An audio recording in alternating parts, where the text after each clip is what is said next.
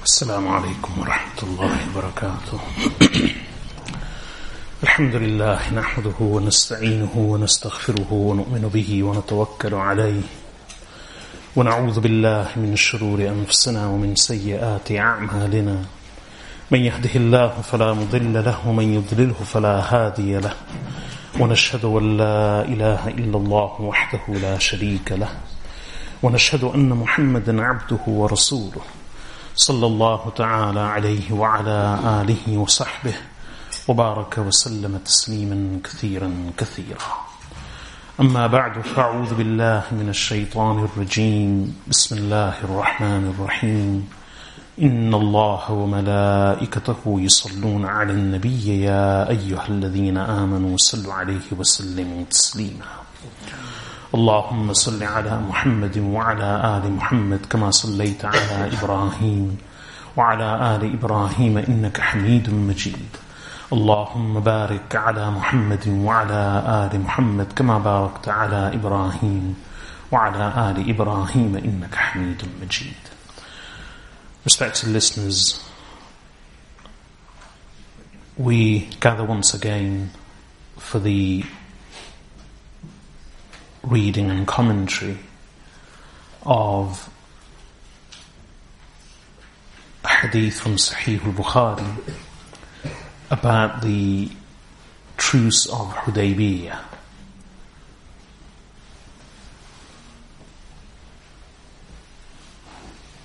For those of you who are studying from the original collection of Imam Bukhari rahimahullah, it's hadith number 2731.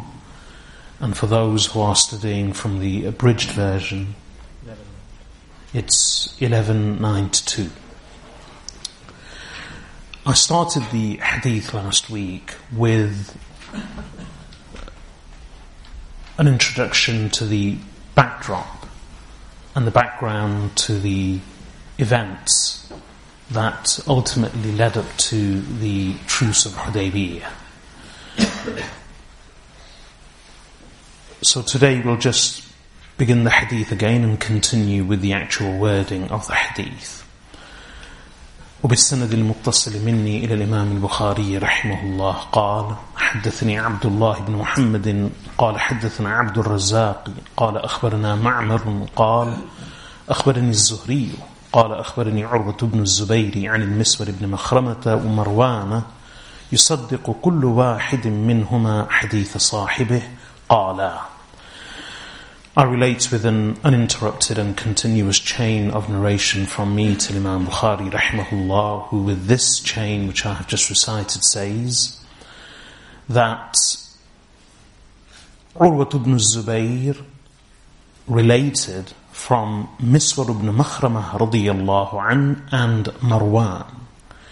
يصدق كل واحد منهما حديث صاحبه each one of them attesting to the narration of his companion.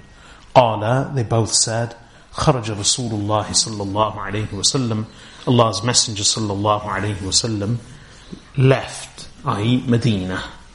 And then the hadith continues. Now, since I'm actually providing a commentary on the hadith, I'd like to mention an important point here, which is that who are the narrators of this hadith? Here, there are two narrators. One of them, one of them is Miswar ibn Makhramah radiyallahu an, and the other is Marwan ibn al-Hakam.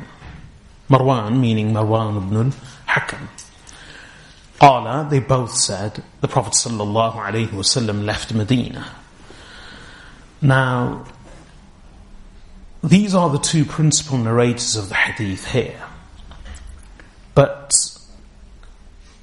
for both of them, there are there is a question. One, the second narrator, Marwan. Who is Marwan? Marwan ibn al-Hakam was the Umayyad governor who eventually became the Umayyad ruler. And he's the father of the famous Umayyad king and ruler Abdul Malik ibn Marwan. he was a cousin brother of Rasulullah sallallahu alaihi wasallam and his secretary. And he was a somewhat controversial figure. Since he was implicated in a number of things. His father, Hakam, the Prophet ﷺ had actually banished him from Medina. So Marwan ibn al-Hakam, I won't delve into his character or personality, I've just mentioned a bit of history here. But the ulama in general do not classify him as a sahabi, as a companion.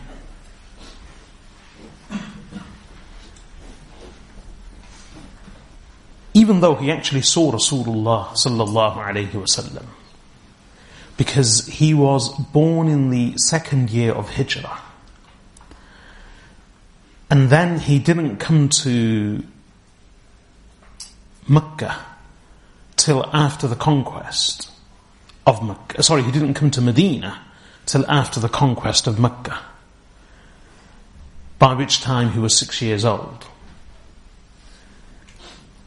and he is not reported to have narrated anything from Rasulullah sallallahu alaihi wasallam. The most he may have done is probably just seen him.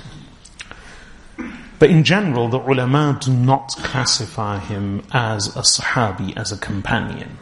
So that's as far as Marwan is concerned.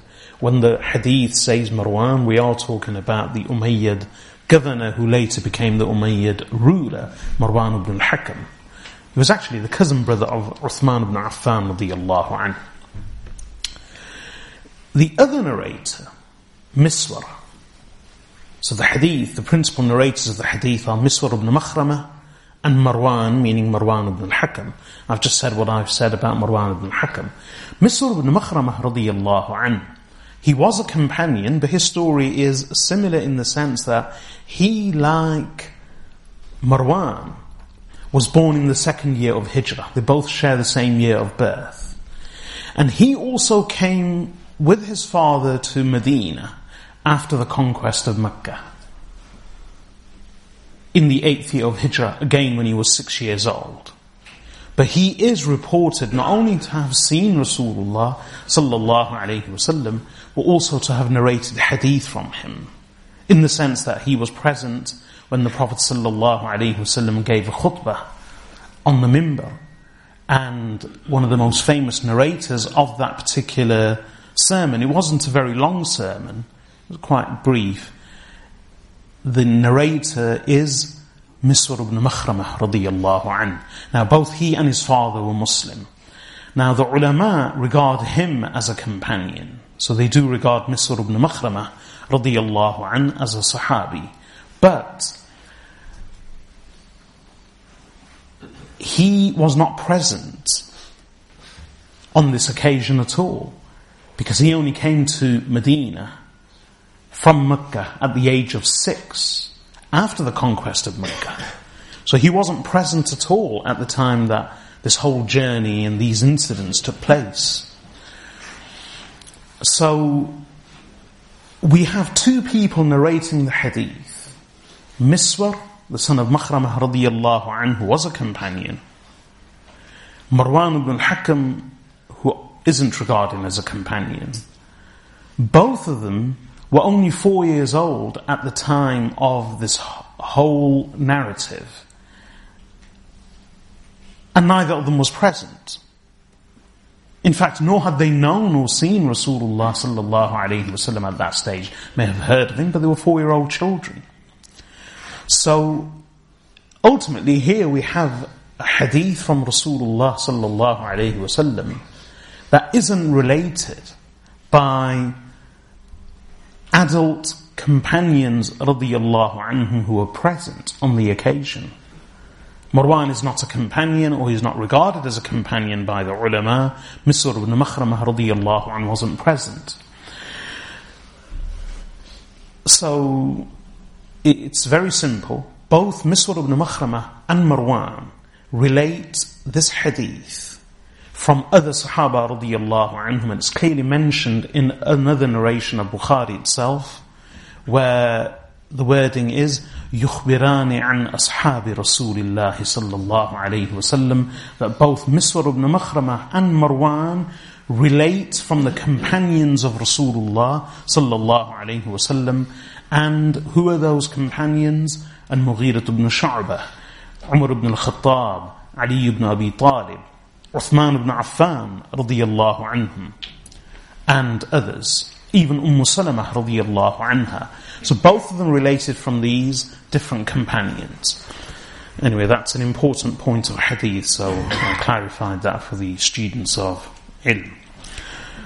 قال they both said خرج رسول الله صلى الله عليه وسلم زمن الحديبية the Prophet صلى الله عليه وسلم left i.e. left Medina during the time of Hudaybiyah meaning on that journey when was this I explained last week on the, the Prophet صلى الله عليه وسلم left Medina on the Monday at the beginning of Dhul, Hijj, uh, Dhul Qa'dah in the sixth year of Hijrah he left Medina with approximately 1500 Sahaba radiallahu anhum with the intention of traveling to Mecca for the first time after the Hijrah in, in order to perform the lesser pilgrimage Umrah. And in doing so, the Prophet ﷺ also brought along with him at least 70 large animals as sacrificial animals to be gifted to Allah in uh, Mecca having left the center of the city, uh, Masjid al-Nabi sallallahu alayhi wasallam, he traveled to the outskirts a few miles to uh, to Hulayfa, uh, also known in modern times as Abyar Ali. And there the Prophet sallallahu alayhi wasallam camped. This was his favorite place for leaving Medina and for entering Medina. They would camp there normally on the way out, on the way back. And in fact, the Prophet ﷺ designated it as the miqat, meaning the station for the pilgrims of Medina. So all the pilgrims of Medina, when they leave Medina, whether it's for Hajj or Umrah, then their chosen and sunnah and preferred station for ihram is the uh, Dhul Hulayfa. So there the Prophet ﷺ arrived, he camped, he prayed Salat al-Dhuhr and then he prepared himself by marking his sacrificial animals. I explained that last week, Ish'ar. And then he did taqleed, i.e. he garlanded the animals with garlands in order to again mark them as sacrificial animals. And then the Prophet ﷺ entered into the sacred state of ihram on that occasion and thus began his journey for the Umrah of the sixth year of Hijrah. Prior to his departure, he was fearful about the response of the Quraysh because for the first time Muslims are actually travelling to the city of Mecca itself after the Hijrah, six years after. And over the past few years they've had the battles of Badr, of Uhud, the Battle of the Trench just a year earlier. So he was apprehensive about the reception that he would get, and in fact, he was concerned that the Quraysh would react violently. And therefore, the Prophet ﷺ sought the support of some of the more powerful tribes around Medina. And he requested them to join him. But they made petty excuses as Allah mentions in Surah Al-Fath سيقول لك المخلفون من الأعراب شغلتنا أموالنا وأهلنا فاستغفر لنا. يقولون بألسنتهم ما ليس في قلوبهم. قل فمن يملك لكم من الله شيئا إن أراد بكم ضرا أو أراد بكم نفعا. بل كان الله بل كان الله بما تعملون خبيرا. بل ظننتم أن لن ينقلب الرسول والمؤمنون إلى أهليهم أبدا. وزين ذلك في قلوبكم.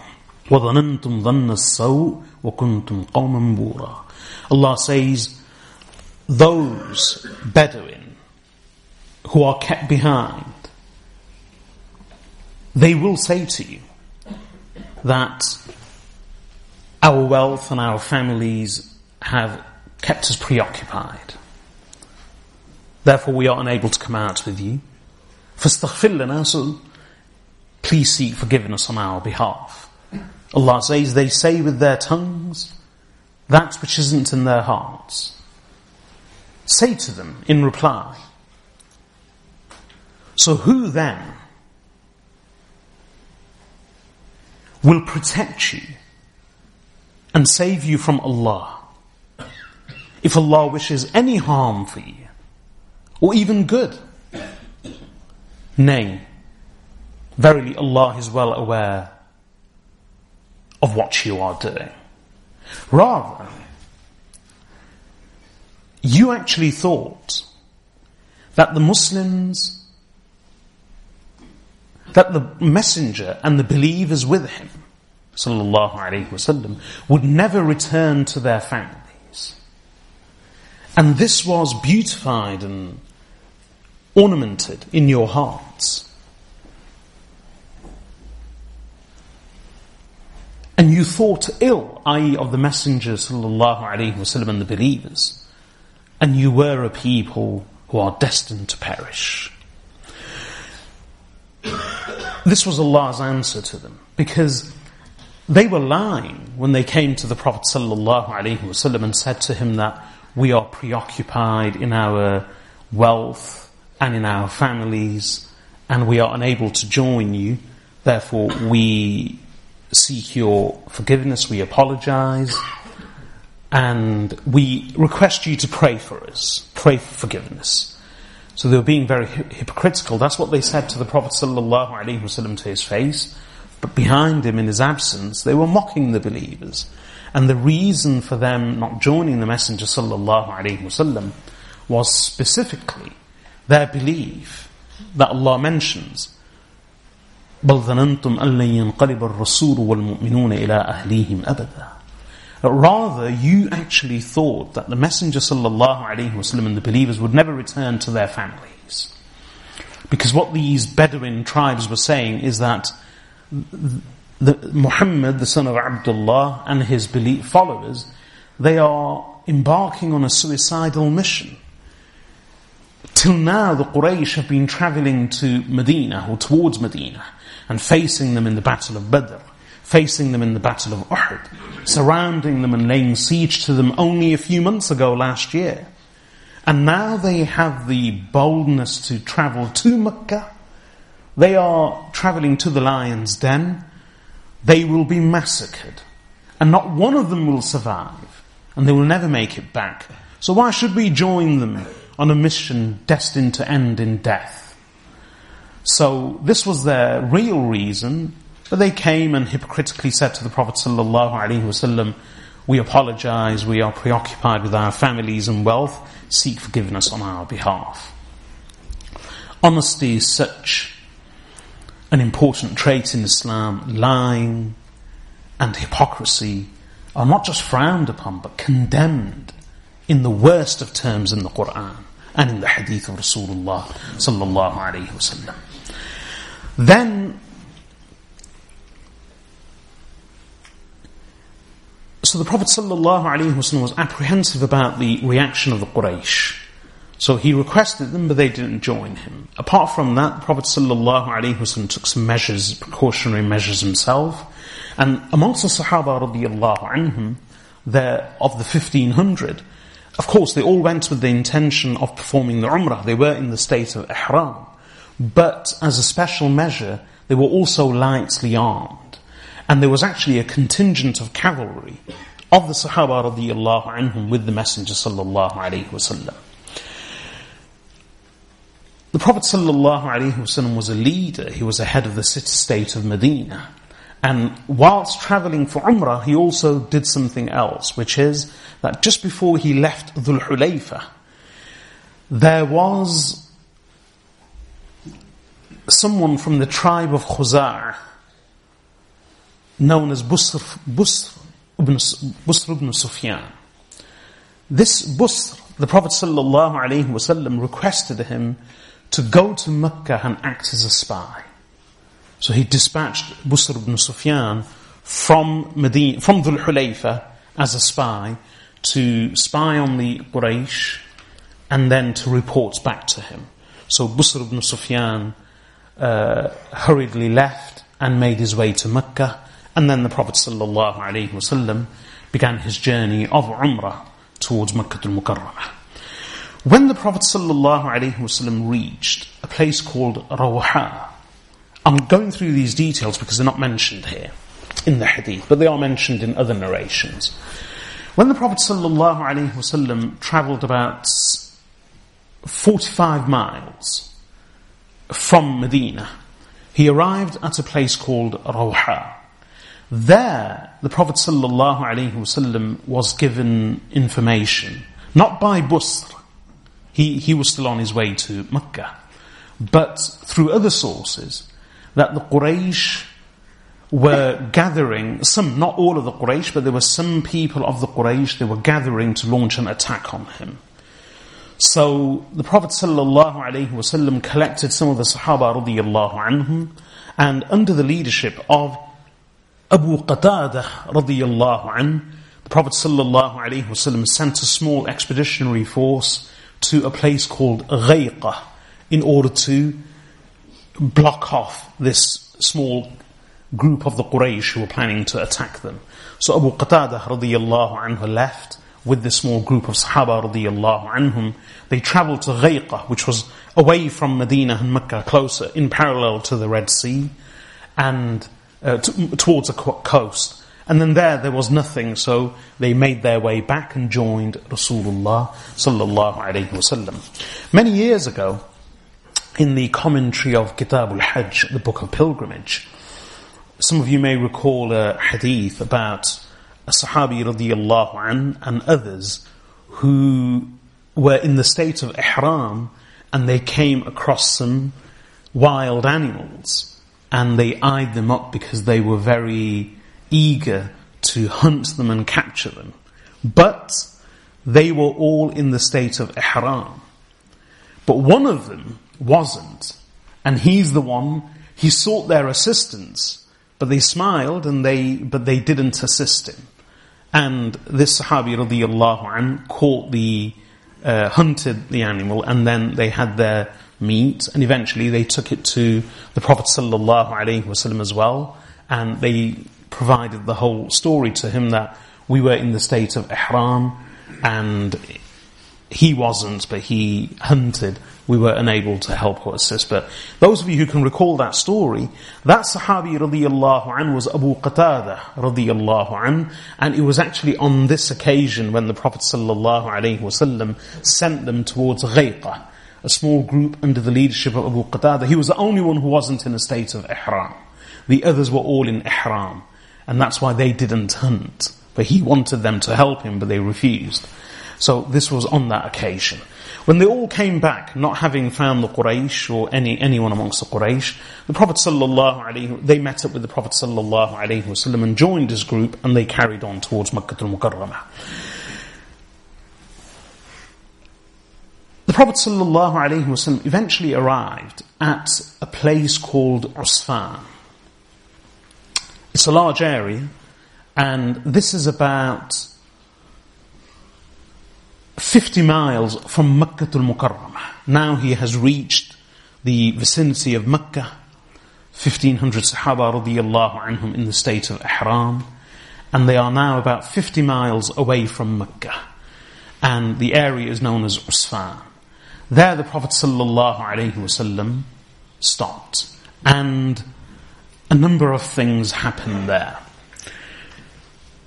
Whilst he was there at Usfan, Busr ibn Sufyan from the spy from Khuza'ah, from the Khuza'ah tribe, he had been to Mecca, he had carried out his espionage, and then he left Mecca and came to meet Rasulullah sallallahu alaihi wasallam at Usfan.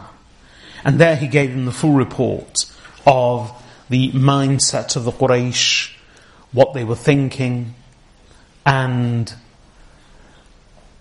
what their plans were. So he came and he reported, he reported to the Prophet wasallam that the Quraysh have discovered your plans of coming to Makkah al-Mukarramah and they are adamant that they will not allow you to enter the city in any way. And not only are they going to prevent you from Al-Masjid al-Haram and from the Kaaba, but they are, they are actually going to battle with you. And they are preparing for war. They are dressing, dressing up in armor. Many of them have dressed themselves in leopard skins in order to fight you.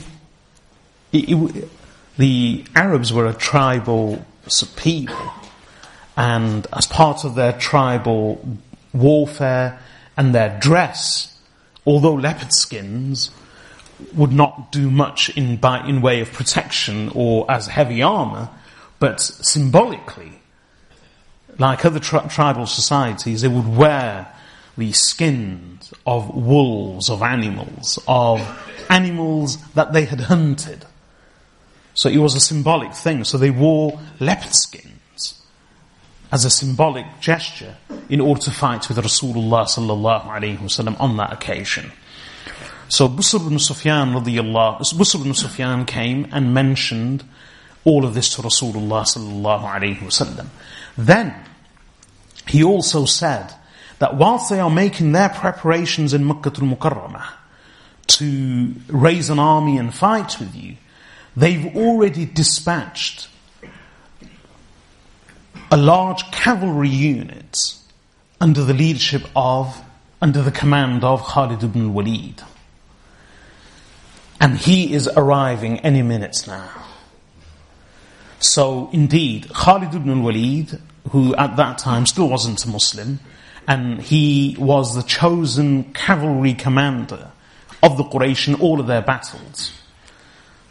He was their main cavalry general. So he had under his command 200 strong cavalry of the Quraysh. And they came specifically to cut off the Prophet ﷺ, to cut off his path, and to harass them, and wait for the larger army to leave Mecca and face the Muslims. So the Prophet ﷺ, upon receiving this news, he then decided. He waited till.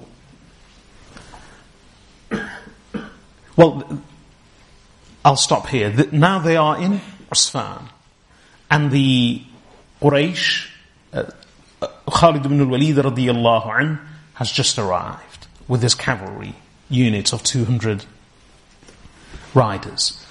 And they have found the Prophet sallallahu alaihi wasallam camped at Usfan. So what happens? This is where the hadith actually begins here. I've given you the background from other narrations, but here, they both said, خرج رسول الله صلى الله عليه وسلم The Prophet, the Messenger صلى الله عليه وسلم left, i.e. Medina, زمن الحديبية, at the time of Hudaybiyah. حتى كانوا ببعض الطريق until they were at some point of the journey, of the path. Where? In Usfan. It doesn't mention here, but they were in Usfan. قال النبي صلى الله عليه وسلم The Prophet صلى الله عليه وسلم said إن خالد بن الوليد بالغميم That Khalid ibn al-Walid is at Ghamim. Ghamim was another place. في خيل How did the Prophet ﷺ know this? He's now reporting to the Sahaba radiallahu anhum what Busr ibn Sufyan has just, his spy has just related to him.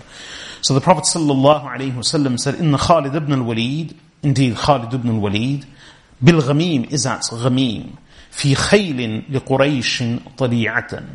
In a cavalry contingent of the Quraysh, tari'atan, which is out, reconnoitering as a reconnaissance party. So the 200 cavalry unit wasn't the bulk of their army, this was uh, a forward section acting as a recon- reconnaissance unit. That's the meaning of طليعة, reconnaissance unit. فَخُذُوا ذَاتَ الْيَمِينَ So the Prophet sallallahu alaihi wasallam said, take the right. Now, we learn from other narrations that before the Prophet ﷺ had said this, well, sometime after the Prophet ﷺ had said this, on that occasion, Khalid ibn al-Walid radiallahu anhu had already arrived at some distance. So he was in the region. Ghamim wasn't too far from Usfan. And before the Muslims left from Usfan, something else happened there. Which was that whilst they were camped, the Khalid ibn al-Walid, along with his cavalry unit, came upon the Muslims. And he found them praying Dhuhr Salah. So Khalid ibn Walid said, look, we found them without them realizing. So it was obvious that the, they had come upon them in, on, in surprise and the Muslims hadn't realized how close Khalid ibn Walid had come. So Khalid ibn Walid said, why don't we launch an attack on them? By which time the Muslims had completed their dhuhr salah. So Khalid ibn Walid says that he then intended to launch an attack on them at their next prayer, which was Asr. But in between Dhuhr and Asr, Allah subhanahu wa ta'ala revealed the verses of Salatul Khawf, of the prayer of fear. And so, at Asr Salah, the Prophet sallallahu alaihi wasallam and the Sahaba radiallahu anhum changed their whole procedure of Salah And the way it was performed, as per instructions of the Quran, is as Allah says, وَإِذَا ضَرَبْتُمْ فِي الْأَرْضِ فَلَيْسَ عَلَيْكُمْ جُنَاحٌ أَن تَقْصُرُوا مِنَ الصَّلَاةِ إِنْ خِفْتُمْ أَن يَفْتَنَكُمُ الَّذِينَ كَفَرُوا إِنَّ الْكَافِرِينَ كَانُوا لَكُمْ عَدُوًّا مُبِينًا That when you are traveling on, in the land, then there is no harm, there is no sin on you, that you truncate, you shorten, or you reduce your prayer. If you are fearful that those who have disbelieved will distract you from your prayer. Then Allah mentions the actual procedure for salah. And this is interesting. For those who argue that hadith are an invention of three centuries later. And that only the Quran is reliable because it's an eyewitness account from the time of the Prophet sallallahu alaihi wasallam. What we have witnessed with the Quran, we witness the same with the Hadith, in the sense that the sources of Islam are constantly ridiculed, devalued, and for centuries, the argument was that the Quran is a forgery. Academics would argue that the Quran was compiled a few centuries after the Prophet was supposed to have lived. A few centuries. And then, with more and more serious and rigorous academic study, and gradually, as academics became more and more fair and impartial, the date constantly get, kept being moved back. So now we accept that the Quran was written, was to be found, the Quran as we have it in its current form was to be found actually in the third century of Islam. And then it kept on being shifted back a few decades to the second century of Islam. Then we now have evidence that it was uh, to be found in its current form even in the first century of Islam. And then only a few months ago, you may, well, a few weeks ago really, you may recall that in, at the University of Birmingham, some sections of the Quran were discovered which dates back to the time through radiocarbon dating from the time of Rasulullah sallallahu alaihi wasallam. And of course, it was a very important discovery. But the truth is that th- th- these sections are only part of a wider collection which is already to be found in other parts of the world.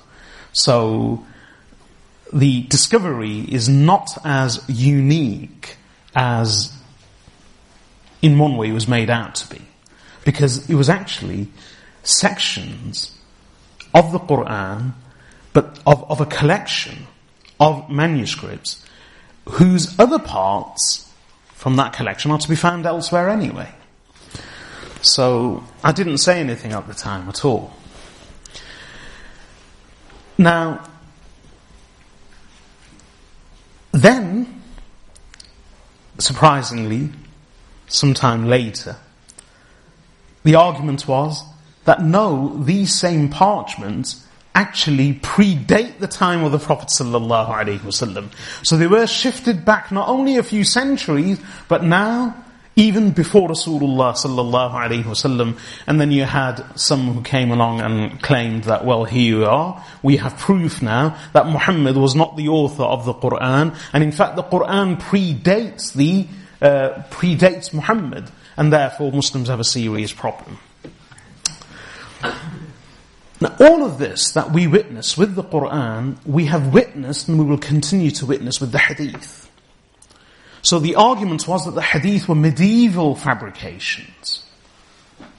And then the dates kept on being shifted back until the third century. Now, because of the six famous collections of Hadith,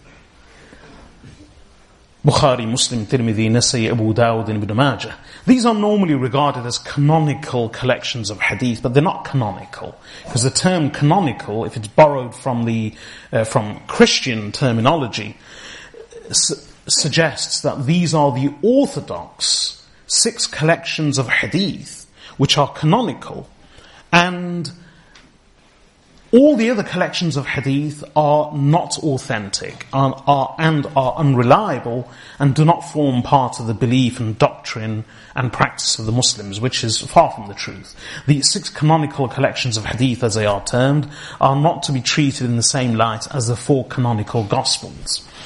So the six collections of hadith, because they have always been regarded as the most famous, since the most senior of these six authors of hadith is Imam Bukhari rahimahullah, who passed away in 256 after Hijrah.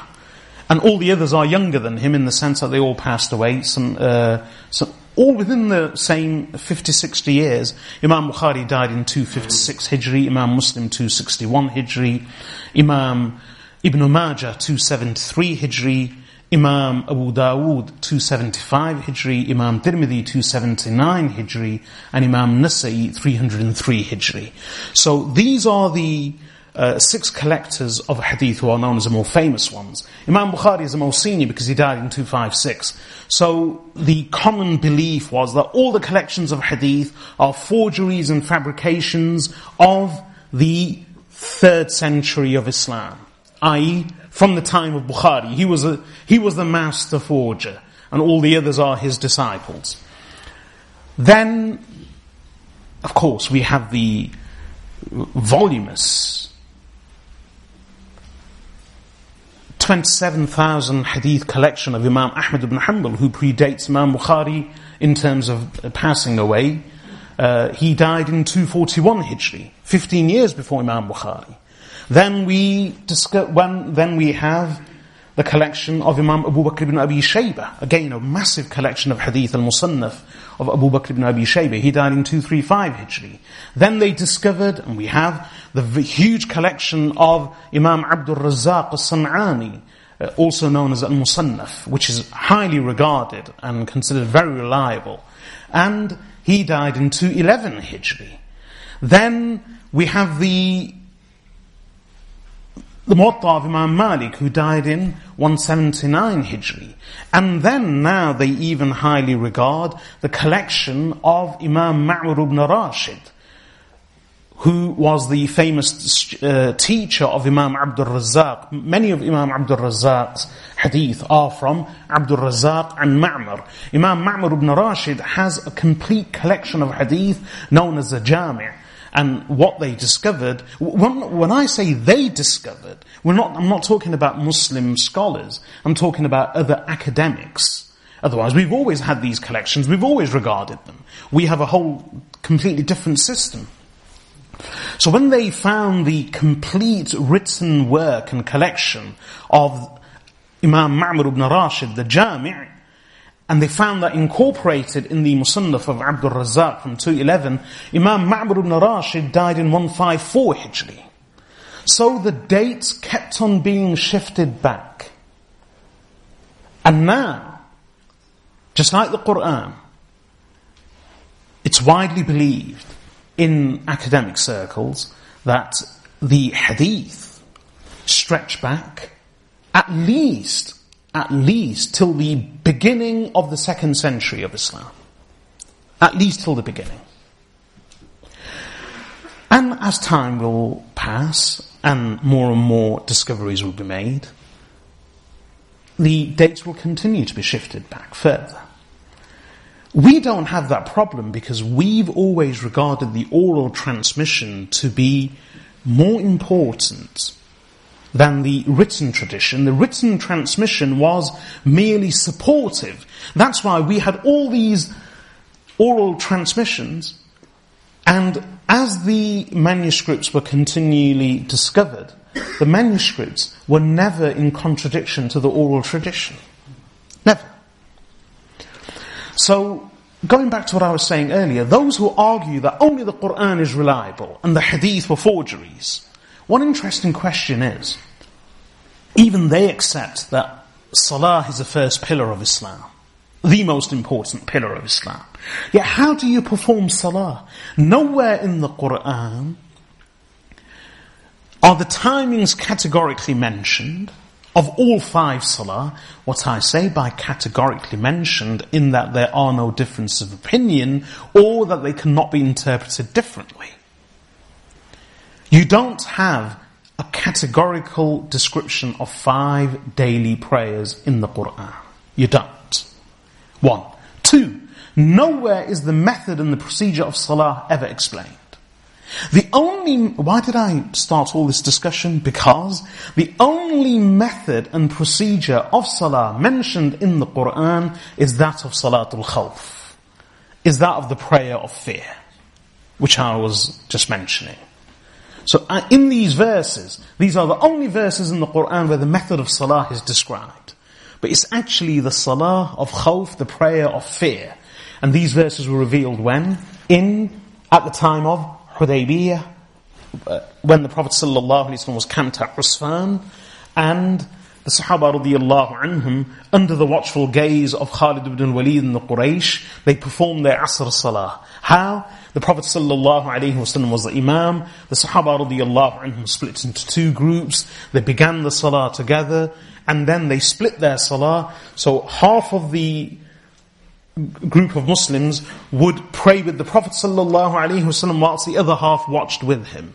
Then he would continue with his Salah. The first half would move back and the other half would pray behind Rasulullah sallallahu alaihi wasallam whilst the others watched over him and, and them. And then the others would finish their prayer individually. So this was Salatul Khawf, the prayer of fear, which actually was, whose verses were revealed and the, the practice was first incorporated on this occasion at Usfan at the time that Khalid ibn al-Walid arrived with his cavalry unit and watched over the Muslims. In any case, what the Prophet ﷺ, they were playing a cat and mouse game in the sense that the Khalid ibn al-Walid didn't want to attack, or he felt he couldn't. It was supposed to be a reconnaissance unit.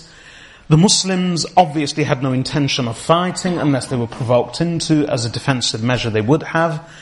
So the Prophet ﷺ remained camped. And then at night, he told the Sahaba radiallahu since Khalid ibn al-Walid had cut off the direct route for the Muslims from Usfan to Makkah al-Mukarramah, and they realized that if they continued on that route, they would actually have to fight with Khalid ibn al-Walid and his cavalry unit. So what the Prophet ﷺ said to them, إِنَّ Khalid ibn al-Walid بِالْغَمِيمِ فِي خَيْلٍ لِقُرَيْشٍ طَلِيعَةً That indeed Khalid ibn al-Walid is at Ghamim with a cavalry contingent of the Quraysh, which is a reconnaissance unit. فَخُذُوا ذَاتَ الْيَمِينِ So take the right.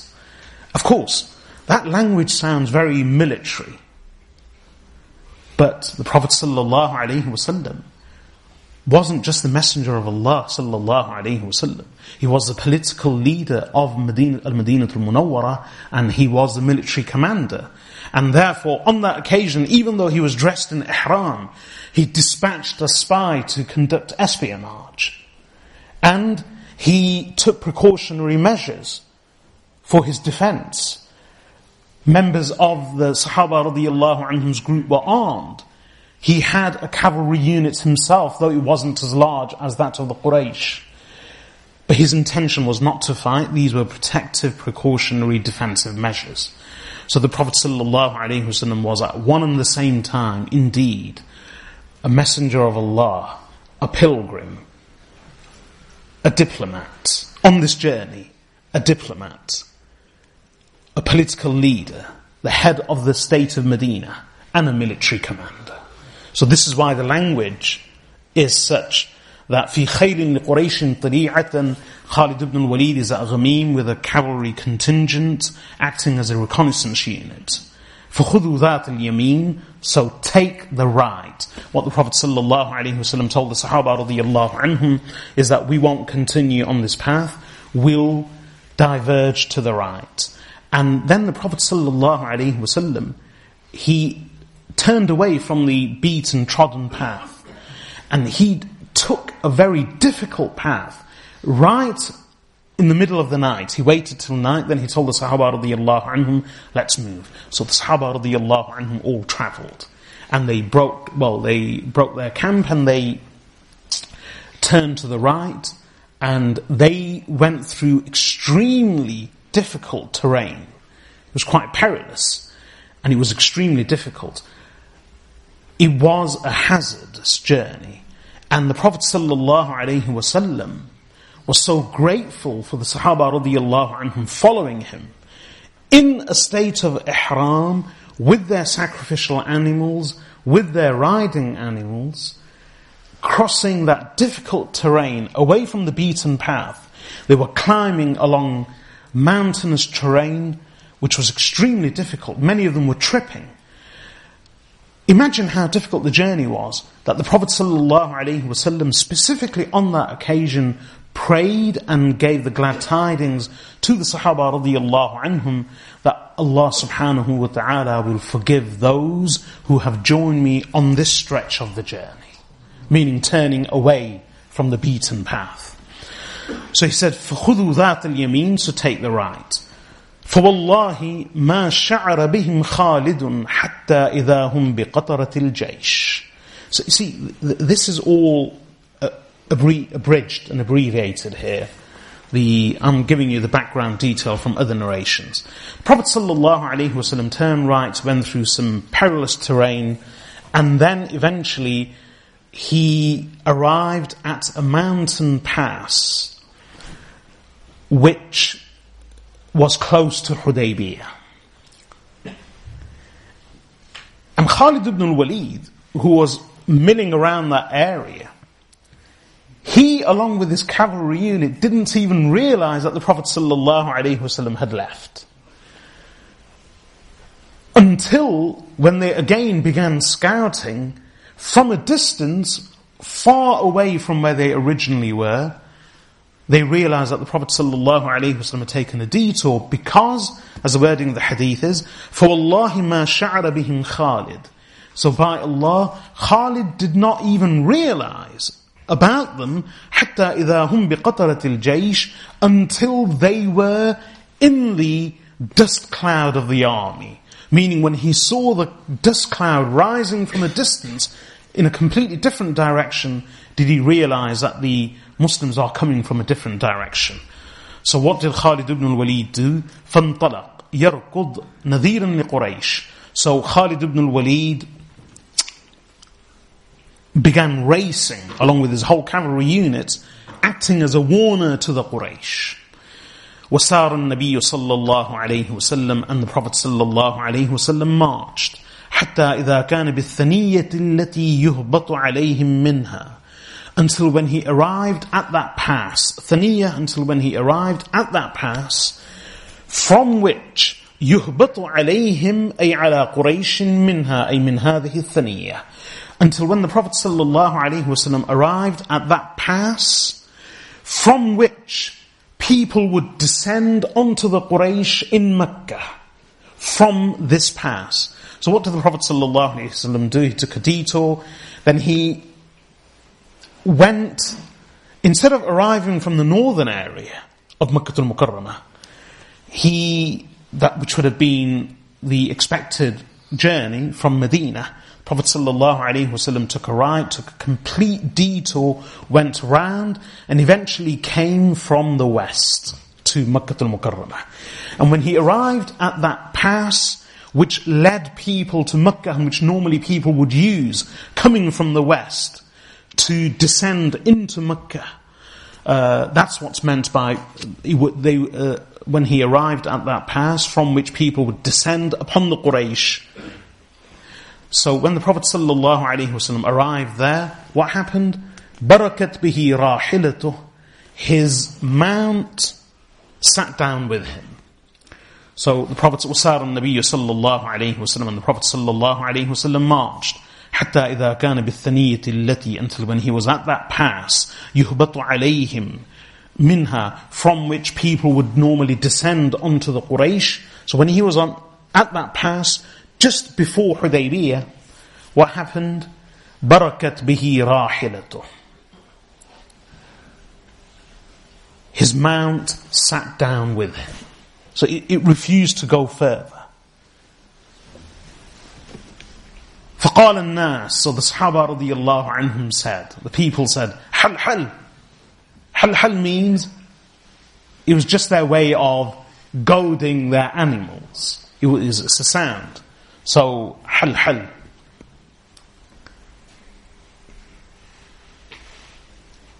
It's like wah wah, bakh bakh, uff uff. So, hal hal. And as I mentioned a few weeks ago for the students of Arabic, all of these phrases in Arabic, you can pronounce them both ways. With the tanween, kasra, bil kasr al munawwan, or bil sukun, meaning you can say hal or halin, bakh or bakhin, uf or uffin. As the Quran says, uffin lakuma. So you can say uffin or uff. So it's an interesting point. In Arabic, all of these words, hal, uff, bakh, you can say with the sukoon, bakh, hal, uff, or you can say as with a kasrah bit tanween, so uffin, bakhin, halin.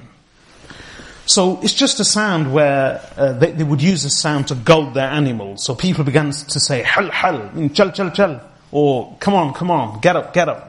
So hal hal. فألحت. So they were saying hal hal, فألحت. So the mount of Rasulullah sallallahu alayhi wasallam became persistent. I won't use the word stubborn. Although alaha yulihu ilhahan in Arabic, what does it mean? It means to be stubborn, to be obstinate. And the wording is used because it says for alahad. So a simple translation could be that the mount became stubborn, and camels are known for their obstinacy.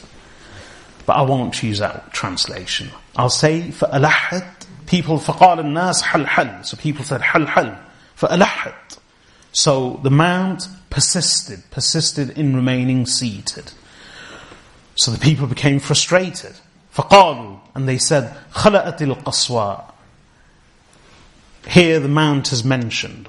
Which mount was it? Before it just said mount, but the name's mentioned here. People began to say, Khala'atil Qaswa. Qaswa has become difficult.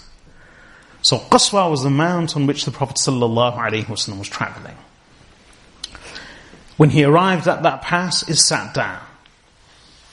So the people began saying, Hal, Hal. So he persisted in remaining seated. They couldn't get it to move. So the people began saying, Khala'at al-Qaswa. That Qaswa has become difficult. Like camels would. Qaswa has become difficult. And they repeated this. فقالوا, so they said, خلأت القصوى, خلأت القصوى. Qaswa has become difficult. Qaswa has become difficult. فقال النبي صلى الله عليه وسلم So the Prophet صلى الله عليه وسلم said, ما خلأت القصوى. Qaswa has not become difficult. وما ذاك لها بخلق. And neither is it its trait, neither is being difficult the trait or the character of Qaswa. ولكن rather حبسها حابس الفيل rather the one who stopped the elephants he is the one who has stopped Qaswa so meaning Qaswa has sat down by the command of Allah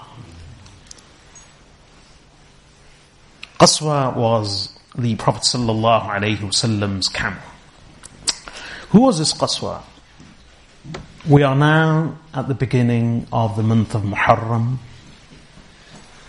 in the 1437th year of the hijrah of our master, Rasulullah sallallahu alayhi wasallam. He did hijrah.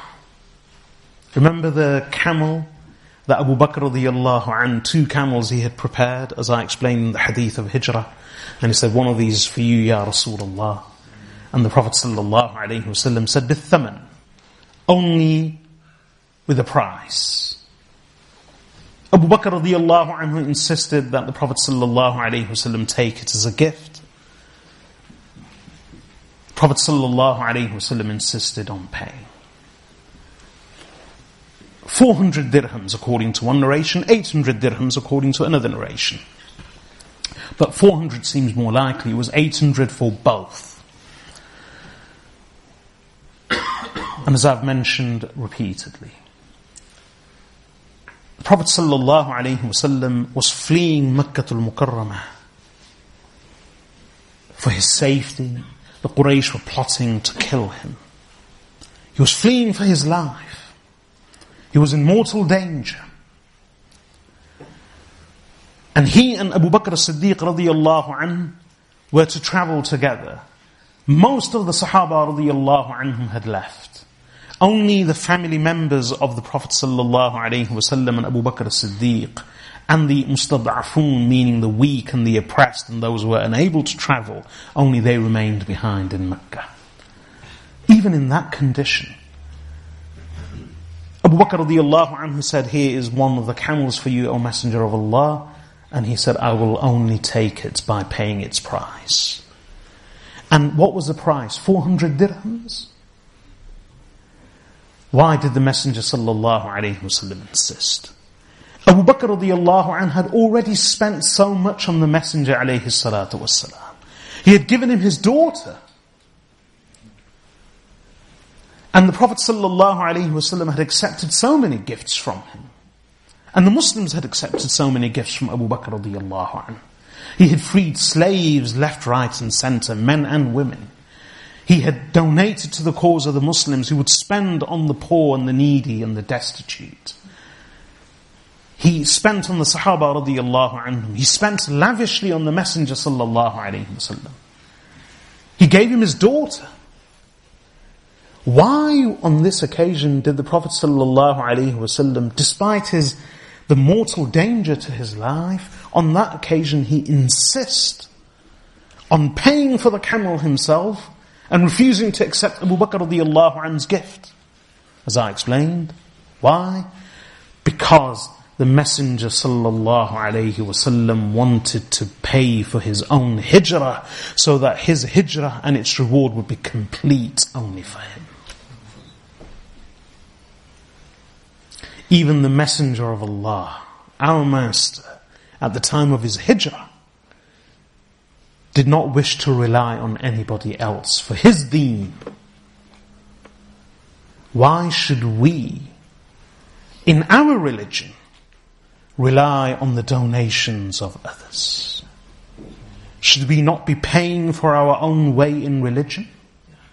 For our deen? We consider it beneath us and undignified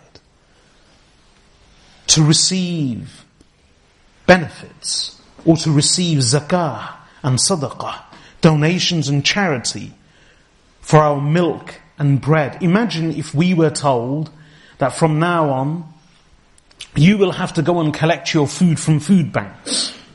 And you stand in line and collect tins of baked beans and loaves of cheap bread to feed your family. Or if someone comes to your house and says, you and your children, I think you are in need, hereby I offer you milk, bread, and cans of beans, and tinned food for you to eat and for your family and your children. How would you feel? Wouldn't many of us consider this beneath us and undignified? Insulting in a way? By Allah, we do exactly the same in our religion. We do. We have masjids. We have masajid. We have madaris. We have religious charities and institutions. We want others to do the work for us. We want a masjid ready just to go in at our convenience, pray for our personal, selfish, supposedly selfish relationship with Allah, and then we wish to leave. We want religious charities, we want madaris, we want knowledge, we want ilm. We want everything for free. When are we paying? Ask yourselves a question. How often have you been into a masjid? Any masjid, it could be in any part of the world. And how much of its facilities have you used? It's water, it's heating, it's gas, it's AC. And ask yourself, how much have you paid towards it? At workplaces, at the coffee table, they have jars so that people put in 20 pence, 40 pence, 50 pence for the use of milk and coffee powder, coffee whitener uh, and coffee and tea. Because nothing should be taken for free. We pay for a few drops of milk. We pay for a spoon, a teaspoon of coffee. We pay for a single tea bag. In dunya.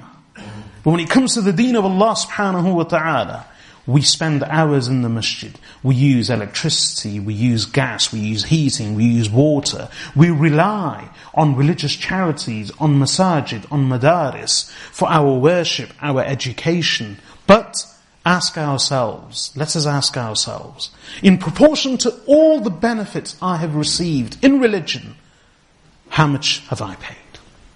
How much have I contributed?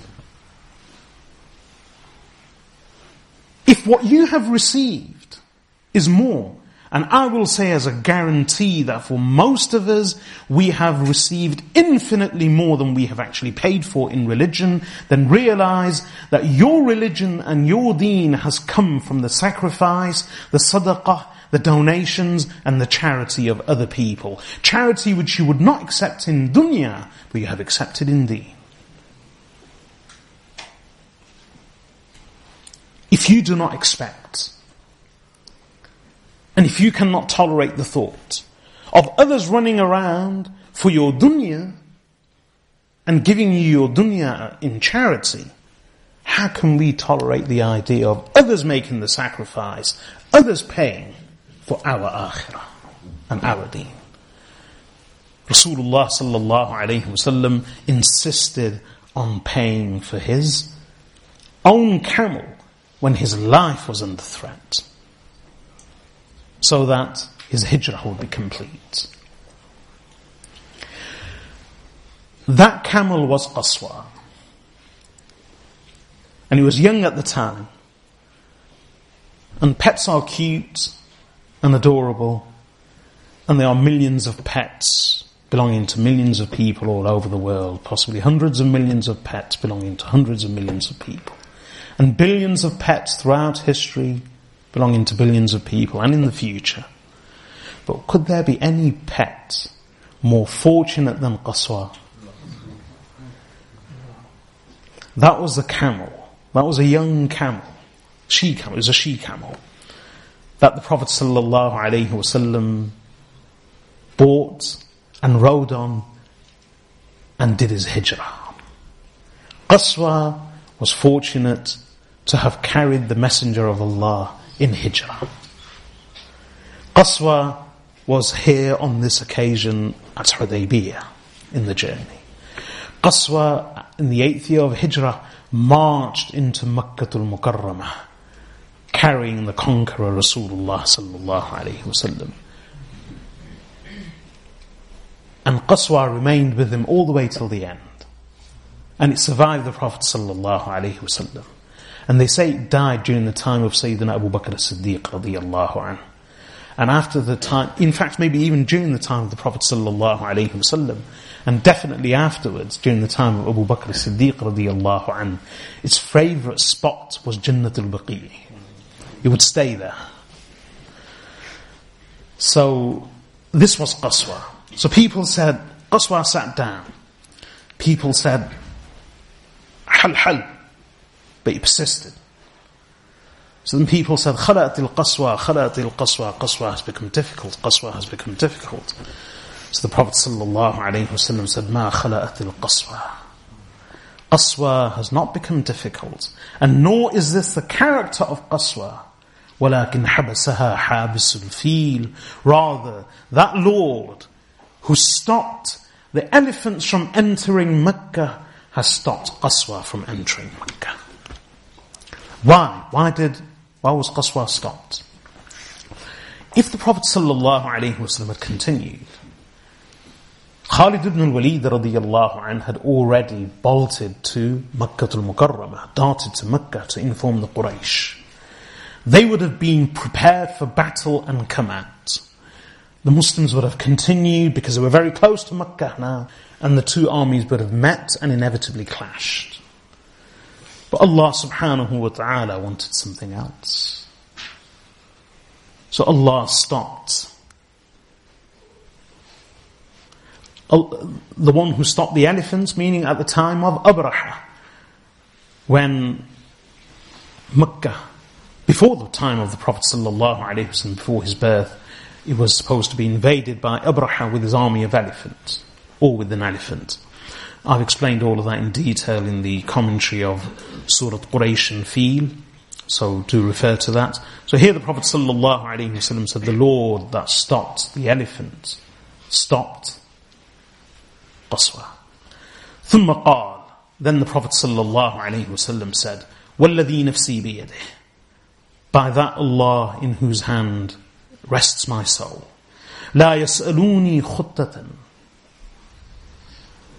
They will not ask me for any plan. يعظمون فيها حرمات الله in which they will honor and venerate the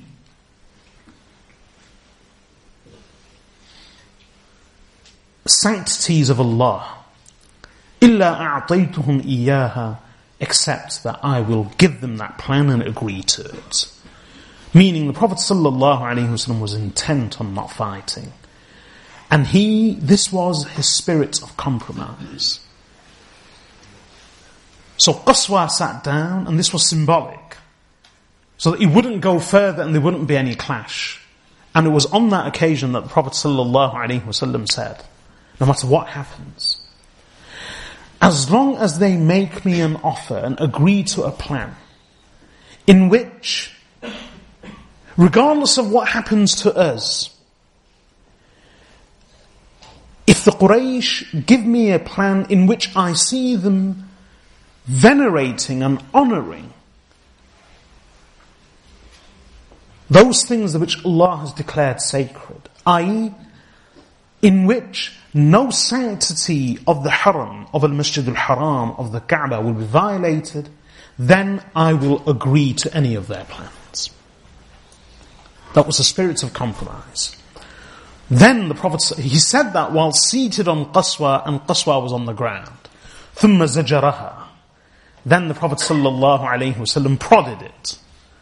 فَوَثَبَتْ So it leapt up, it jumped up. Subhanallah, see, it sat down, nobody could get it up. The Prophet sallallahu alayhi wasallam declared his spirits of compromise. And then he prodded Qaswa and Qaswa jumped up. قال فعدل عنهم then the Prophet ﷺ turned away from them again, meaning even though he was now close to Makkah al-Mukarramah, he again turned away from the path, and until حتى نزل بأقصى الحديبية until he descended at the furthest end of Hudaybiyah. Furthest end meaning at the furthest end away from Makkah al-Mukarramah. So in the region of Hudaybiyah, not the near end towards Mecca, but the furthest end away from Mecca al-Mukarramah, in Hudaybiyah, the Prophet ﷺ descended there. And then many things took place. Inshallah, we will continue from this from this point next week. I pray that Allah subhanahu wa ta'ala enable us to understand. وصلى الله وسلم على عبده ورسوله نبينا محمد وعلى آله وصحبه أجمعين سبحانك اللهم وبحمدك نشهد أن لا إله إلا أنت نستغفرك ونتوب إليك This lecture was delivered by Sheikh Abu Yusuf Riyadul Haq and has been brought to you by Al-Kawthar Productions. For additional lectures and products, please visit www.akstore.com. We can also be contacted by phone on 0044 121 771 3777 or by email via sales at akstore.com. Produced under license by Al-Kawthar Productions, all rights reserved for Al-Kawthar Productions and the author. Any unauthorized distribution, broadcasting, or public performance of this recording will constitute a violation of copyright.